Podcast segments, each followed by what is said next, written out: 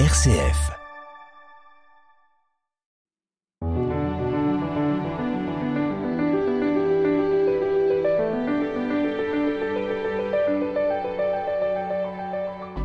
Comment vivre avec notre fragilité en consentant au manque? Existe-t-il une façon d'être avec les autres en refusant les miroirs de la séduction? Pouvons-nous prendre des responsabilités sans devenir mégalos? À ces trois questions fondamentales, l'évangile de ce dimanche apporte un éclairage radical et c'est Jésus en personne qui nous l'offre. Par trois fois, le diable vient mettre à l'épreuve l'homme qu'il est, mais aussi le Fils de Dieu qu'il consent à être, trois tentations dont il sortira victorieux en s'appuyant sur le roc de la parole. Pour commenter cet évangile, je reçois cette semaine Nicole Fabre, pasteur de l'Église protestante unie de France. Elle est bibliste et aumônier d'hôpital. Nous écoutons la parole chez Matthieu, chapitre 4, versets 1 à 11. Jésus fut conduit au désert par l'Esprit pour être tenté par le diable. Après avoir jeûné quarante jours et quarante nuits, il eut faim. Le tentateur s'approcha et lui dit Si tu es fils de Dieu, ordonne que ces pierres deviennent des pains. Mais Jésus répondit Il est écrit L'homme ne vit pas seulement de pain, mais de toute parole qui sort de la bouche de Dieu. Alors le diable l'emmène à la ville sainte, le place au sommet du temple et lui dit si tu es fils de Dieu, jette-toi en bas, car il est écrit, Il donnera pour toi des ordres à ses anges, et ils te porteront sur leurs mains, de peur que ton pied ne heurte une pierre. Jésus lui déclara, Il est encore écrit, Tu ne mettras pas à l'épreuve le Seigneur ton Dieu. Le diable l'emmène encore sur une très haute montagne, et lui montre tous les royaumes du monde et leur gloire. Il lui dit, Tout cela je te le donnerai, si tombant à mes pieds, tu te prosternes devant moi. Alors Jésus lui dit, Arrière, Satan, car il est écrit, C'est le Seigneur ton Dieu que tu adoreras, à lui seul tu rendras un culte. Alors le diable le quitte. Et voici que des anges s'approchèrent, et ils le servaient.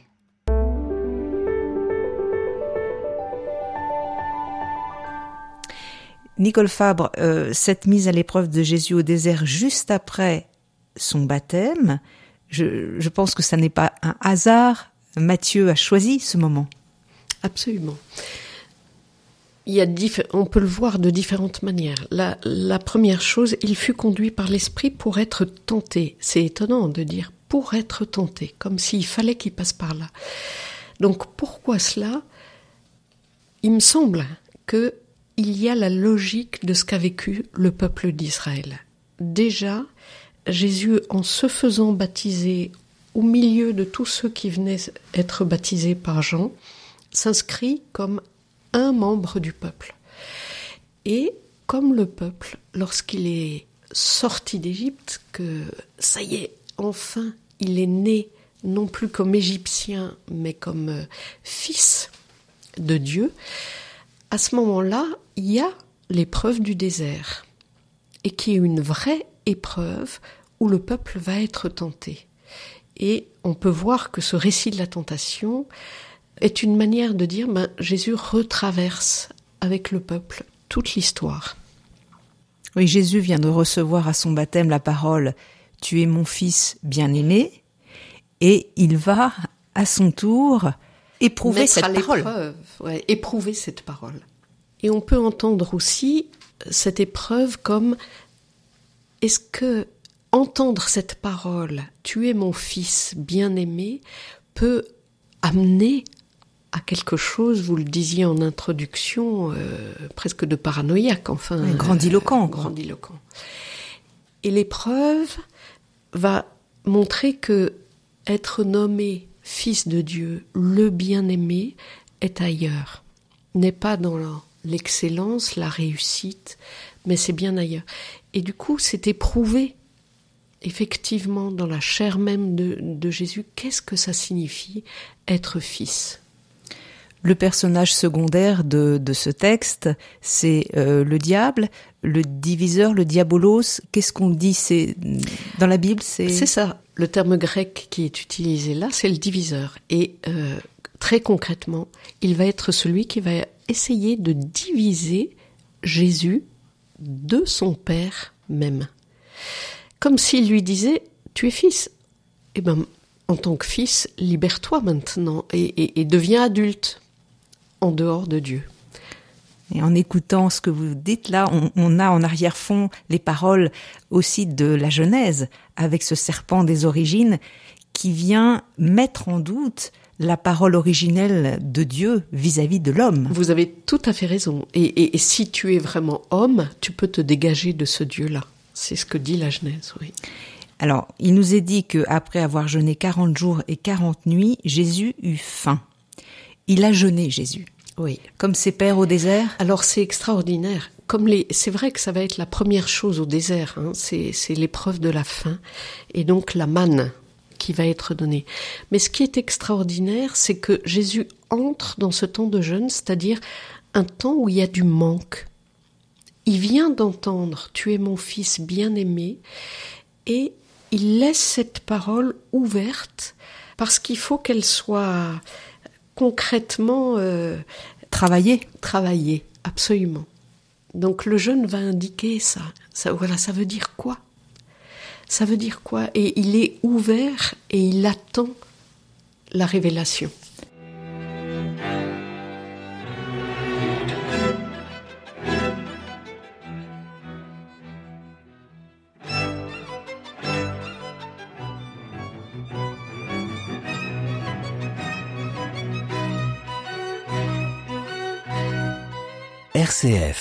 Enfin une bonne nouvelle. Nicole Fab, nous continuons à regarder avec vous l'évangile de ce dimanche, récit très fort des tentations de Jésus, c'est chez Matthieu, chapitre 4, versets 1 à 11.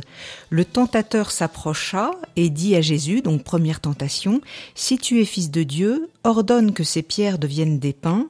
Mais Jésus répondit, Il est écrit, L'homme ne vit pas seulement de pain, mais de toute parole qui sort de la bouche de Dieu si tu es fils de Dieu. On retrouve hein, donc euh, cette parole, ce doute, ce doute hein, mise là euh, sur Jésus, qui est une parole fondatrice qu'il vient d'entendre et qui a dû le remplir de, de joie. Donc il s'appuie sur une parole entendue. Et là, il va d'ailleurs s'appuyer très souvent sur euh, des textes de l'Écriture. Alors c'est là où c'est assez extraordinaire parce que Jésus va pas répondre en son nom, mais effectivement, il va citer l'homme ne vit pas que de pain seulement. Et alors c'est assez extraordinaire. C'est une parole du Deutéronome de la grande relecture du temps du désert. Donc, c'est bien ce qu'a appris le peuple dans le désert, c'est que l'homme vit en tout premier lieu de la parole et de la relation de dialogue avec Dieu. Pour ceux qui ne connaissent pas bien l'histoire, très rapidement, euh, le peuple est passé dans le désert et et effectivement, il a eu faim en se disant, mais finalement, on était mieux en Égypte, il y avait des oignons, il y avait tout ça. Dieu va donner la manne. Au jour le jour. Au jour le jour. Oui. À chaque jour, euh, la quantité euh, nécessaire. Puis ensuite, ils vont demander de la viande, euh, etc. Donc, il y a cette épreuve. Est-ce que Dieu est capable de nourrir? Mais, au cœur de ce temps de désert, va être donné les dix paroles, en particulier. Enfin, toute la loi. Et c'est ça essentiellement la nourriture dont va vivre le peuple. Et alors, pour Jésus, transformer les pierres en pain, qu'est-ce que ça signifie ça? Ben, Ça serait utiliser le don que Dieu lui fait ou la relation avec Dieu pour lui-même. Alors, c'est quand même assez extraordinaire parce que dans l'évangile, il va se passer quelque chose au niveau, la multiplication des pains. Mais Dieu va pas prendre des pierres, Jésus va pas prendre des pierres, pardon il va prendre des pains qui sont là et les multiplier. Quelques pains, quelques pauvres pains. Quelques pauvres pains. C'est-à-dire que Dieu va pas, Jésus ne transforme pas la réalité, mais à partir de la réalité telle qu'elle est, il en fait surgir la vie pour tous. C'est tout à fait différent que d'être là et de, de manipuler, de manipuler la création pour soi-même. Nicole Fab, à travers sa réponse, Jésus dit là qu'on vit finalement corporellement, on a besoin de se nourrir, mais pas seulement. Il dit aussi que nous sommes des êtres de relation, des êtres spirituels, alors je ne sais pas si ce terme vous convient, mais que nous avons une dimension qui n'est pas simplement euh, charnelle. Oui, et de relation. C'est ce qu'on on a montré beaucoup, c'est qu'un enfant qui ne serait pas dans la relation, mais qu'on nourrirait, mais sans aucune parole ni aucun regard, meurt. C'est quand même très fort comme expérience. C'est-à-dire que ce qui nous fait vivre, non pas simplement tout autant que du pain, mais j'allais dire presque avant le pain, ce qui ne veut pas dire que le pain est inutile, c'est la relation. C'est le fait qu'on pose sur nous un regard et que nous pouvons poser un regard de bienveillance sur les autres. Donc nous pouvons nous gaver de biens matériels et, crever de faim de vraies paroles. Ah ben, on voit bien qu'il y a des millionnaires qui vivent avec des antidépresseurs. C'est-à-dire qu'effectivement, ils ont perdu tout sens et toute relation à l'autre.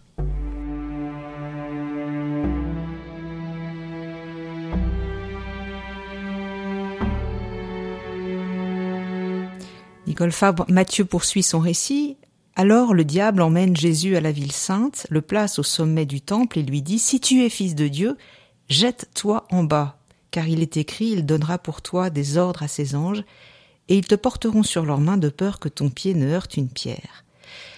Il y a plusieurs choses à dire sur cette nouvelle attaque du serpent, qui se situe visiblement euh, sur un plan plus spirituel, on dirait peut-être théologique. Ah bah oui, puisqu'il va citer l'écriture. Donc là, ça va être difficile, c'est comment tu lis l'écriture, puisque lui-même va utiliser une phrase d'un psaume. Et puis, euh, le théâtre de tout ça, c'est quand même le temple. C'est en plus le temple. Le lieu de la religion. De... Oui, la fierté du peuple et le lieu où Dieu habite. Et puis, cette fois-ci, c'est plus simplement pour toi hein, de transformer des pains pour parce que tu as faim, des, des pierres, mais c'est devant tout le monde. Précipite-toi du haut du temple, on verra. On entend par derrière toutes les fois où des théologiens demandent à Jésus Fais-nous un signe. Et on croira. D'où vient ta puissance Fais-nous un signe. Jusqu'au moment de la croix où on dira Mais s'il est Dieu, qu'il descende de la croix. C'est tout à fait juste, ce sont les mêmes paroles. Ce qui nous fait dire aussi que ces tentations, elles s'étendent sur la vie entière. Hein. Voilà, c'est comme une sorte de résumé qui est, qui est mis là par Matthieu sur tout ce qui va se passer pendant la vie de Jésus. Revenons sur euh, Jérusalem. On se situe là au cœur du, terrain euh, donc religieux et théologique de l'époque. Au fond, la question sous-jacente du, euh, du diviseur, du diabolos, c'est quel Dieu est-on en train de, de, parler, de présenter dans les évangiles? Tu dis que tu es fils de Dieu, mais c'est qui ce Dieu? Il va te préserver puisque tu es fils. Et ça aussi, ça nous touche de très près, quoi. Dieu devrait nous préservé de toute chute. C'est même dit dans les psaumes. Voilà cette image-là que le Satan, enfin le, diviseur, met devant Jésus. Et Jésus va répondre euh, justement différemment. Alors Jésus euh, va répondre, il est encore écrit, tu ne mettras pas à l'épreuve le Seigneur ton Dieu. Jésus répond au diable avec une autre citation de la Bible. Oui, et alors c'est intéressant, il est aussi écrit.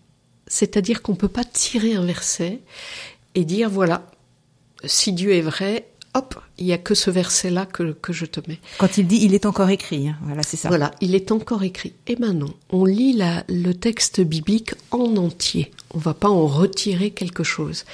Et donc, il, il va mettre en perspective avec une parole du Deutéronome, tu ne mettras pas à l'épreuve, c'est encore le temps du désert. Et qu'est-ce que ça veut dire ça alors?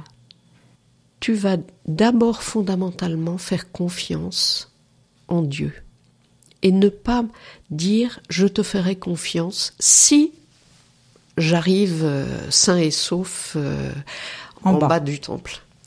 Tout part de cette confiance et être fils, c'est se reposer sur cette confiance-là et ne pas la conditionner à une bénédiction qui serait un droit. Voilà. Jésus ne va jamais demander la bénédiction du Père comme un droit, mais il croit que le Père le bénit, y compris au moment où il va donner sa propre vie, où il va être condamné. Mettre euh, Dieu à l'épreuve aujourd'hui dans nos vies, ça signifie quoi?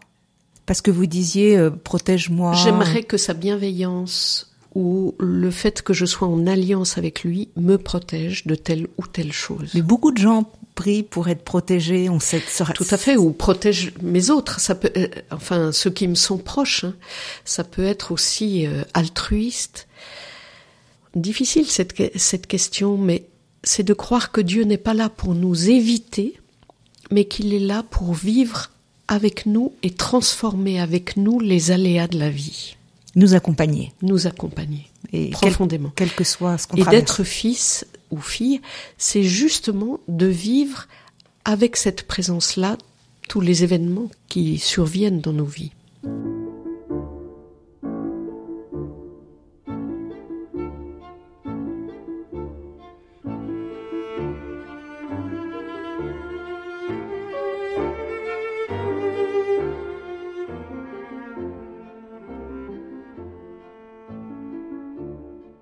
Une bonne nouvelle, Béatrice Soltner.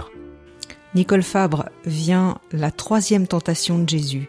Le diable l'emmène encore sur une très haute montagne. Il lui montre tous les royaumes du monde et leur gloire et lui dit Tout cela, je te le donnerai si tombant à mes pieds, tu te prosternes devant moi. Après le désert, après le temple de Jérusalem, cette fois-ci, c'est la montagne qui sert de, de décor hein, pour cette troisième tentation. On est encore plus haut, hein une Et- haute montagne. Et là, il s'agit de regarder la gloire des royaumes du monde. Qu'est-ce que ça veut dire ça C'est étonnant parce que Dieu promet justement à son peuple la, gl- la gloire euh, des nations. La Et gloire, c'est- le, le poids de le poids de vérité. C'est c'est pas ce qui est euh, Clinquant? Merci. C'est pas ce qui est clinquant, mais c'est la vérité des choses.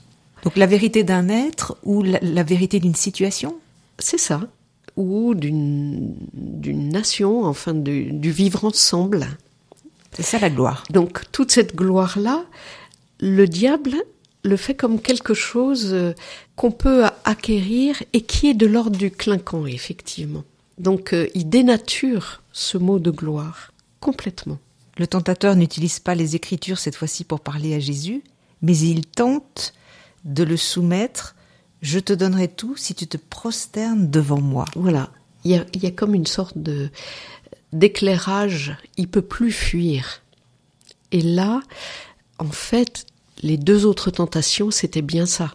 C'était en fait prendre la place du Père et asservir Jésus à lui, le diable. Et là, ça se fait ouvertement, c'est-à-dire euh, prosterne-toi devant moi. Oui, il se met à la place du Dieu créateur là. C'est ça. Moi, je peux tout te donner. Il se met à la place de l'origine même du nom. Donc, euh, change de père, presque. Le geste de la prosternation, en plus, il est très fort parce qu'il existe hein, dans la tradition. C'est un signe. Et il existe et on ne se prosterne que devant Dieu dans le judaïsme. C'est-à-dire que vraiment se prosterner, c'est un acte qui reconnaît la présence de Dieu. Donc ça serait reconnaître la présence de Dieu dans la personne même du diviseur. Face à cette troisième tentation, Nicole Fabre, Jésus dit Arrière Satan, car il est écrit C'est le Seigneur ton Dieu que tu adoreras, à lui seul tu rendras un culte. Arrière Satan, il est nommé là par Jésus. Oui, et c'est la, la seule phrase que Jésus va dire, arrière, et qui n'est pas une citation. Arrière de moi, Satan. Et là, on voit ce positionnement où Jésus est bien fils de Dieu et il ne confond pas Dieu et l'adversaire. Donc il, sait séparer les choses. C'est une chose qu'on va retrouver avec Pierre. Derrière moi, euh, Satan, Oui, c'est quand Jésus dit qu'il doit souffrir, il va aller à Jérusalem, et puis Pierre lui dit Mais non, ça ne t'arrivera pas. Et là, il lui dit Arrière, Donc on voit bien la gloire. La gloire, c'est pas le fait d'éviter euh, les malheurs. La gloire, c'est de dire la vérité d'un Dieu qui accompagne l'homme jusqu'au bout. Et finalement, la gloire, l'évangile de Jean dira ça, c'est même la croix. C'est là où on va voir que sur la croix, Dieu est celui qui nous accompagne, y compris dans nos trahisons, y compris dans nos violences. Il va jusque-là et il va donner la vie même au cœur de, de cela. Et sur la croix, le, le, le, poids de ce que représente le don de soi-même, c'est la vérité. Absolument. Et, c'est ça la gloire pour Dieu. C'est ça la gloire. Alors revenons au texte. Là, euh, Jésus s'appuie sur les Écritures pour répondre au diable. Hein. Seul le Seigneur tu adoreras. Alors là, Jésus revient au, au centre, au cœur même, avec cette écoute de Dieu. Il n'est pas celui qui va écouter le diable, le diviseur, mais profondément, il est celui qui écoute Dieu comme le seul à écouter. Lisons avec vous, Nicole Fable, la, finale de l'Évangile. Alors le diable le quitte, et voici que des anges s'approchèrent et ils le servaient. Ce qui est assez beau dans le texte, c'est qu'on voit que, oui, finalement, cette parole du psaume, les anges t'accompagnent, elle est vraie, mais elle n'est pas vraie pour éviter ou pour rattraper quelque chose de complètement fou, quoi. Jette-toi du haut du temple, ça n'a pas de sens. Mais les anges sont bien là pour t'accompagner. Nous avons euh, pris du temps pour euh, regarder attentivement ce texte des tentations de Jésus. Nicole Fab, en quoi finalement ce récit, il est une bonne nouvelle pour nous aujourd'hui? Je crois qu'il nous dit d'abord combien Jésus lui-même se fait profondément comme l'un d'entre nous. Voilà, toute l'histoire du peuple d'Israël, mais aussi toute notre propre histoire, il l'assume. Comme nous, il vit de cette obéissance au Père et de cette parole qu'il vient profondément faire sienne, la parole de l'Écriture. Et puis, cette bonne nouvelle, c'est de dire en quoi nous sommes fils ça ne veut pas dire qu'on va échapper à la réalité, mais ça veut dire que nous avons ce lien vivant qui est porteur de vie, quoi qu'il nous arrive. Et ce lien, nous avons à le, travailler, à le, mettre en valeur, à, lui donner vraiment toute sa dimension. Nous vivons dans une société où euh, le plein est plutôt la référence plutôt que le manque. Comment oser le manque? Puisque Jésus, lui, va au désert et puis euh, il jeûne, donc euh, de lui-même, il, choisit ce manque. Alors bien sûr, on peut le choisir par euh, le jeûne, que ce soit de nourriture, que ce soit aussi d'addiction. Hein. Je, me souviens d'une année, mes enfants avaient, avaient ri en me disant ah bon, j'avais dit je jeûne de, de radio je fais entrer du silence pendant 40 jours. Parce qu'effectivement, assez facilement, je mange la radio, RCF entre autres. Mais c'est pas rien de se dire, euh, je vais affronter du silence dans mon existence. Mais c'est aussi toute la sobriété. On est quand même très interpellé. Si, si l'ensemble de l'humanité vivait comme nous, nous vivons, on n'y arriverait pas. Donc, qu'est-ce que ça veut dire par rapport euh, à, cette fraternité avec les gens qui vivent en Afrique, en, Amazonie, euh, ailleurs, mais avec trois fois rien et nous. Qu'est-ce qui nous fait vivre réellement? Dans la deuxième tentation, Nicole Fab, il est question du spectaculaire. Le diable dit à Jésus, au fond, fait un gros coup religieux, un gros coup médiatique, et puis les gens seront séduits et ils croiront. En quoi cette mise à l'épreuve, elle nous parle aujourd'hui, nous qui pouvons être engagés euh, en Église? J'ai un exemple. Euh, ben je suis désolée. Hein, euh, le, diocèse de Lyon a été travaillé par cette question de pédophilie. Ce prêtre-là, il avait un groupe de jeunes d'une centaine. C'est pas le chiffre qui donne sens. C'est pas le, spectaculaire qui dit. Et des fois en église, on est un peu euh, mitigé. Je vois du côté protestant aussi. Ben oui, tel pasteur, c'est extraordinaire. Euh, il y a des résultats, il y a du monde, etc. Oui, mais c'est pas là qu'est la gloire, le, le poids de vérité. Pas forcément là. Où cherchons-nous la vérité de Dieu. La vérité, le poids de gloire, c'est vraiment dans l'attention profondément à l'autre, dans l'amour de l'autre, dans le fait de laisser la place et à Dieu et aux frères, et les frères les plus pauvres. Donc, euh, je crois qu'il y a là aussi un discernement à opérer dans nos propres églises. Un grand merci à vous, Nicole Fabre. L'évangile que nous avons commenté est à relire chez Matthieu, chapitre 4, versets 1 à à 11. Merci à vous. Merci.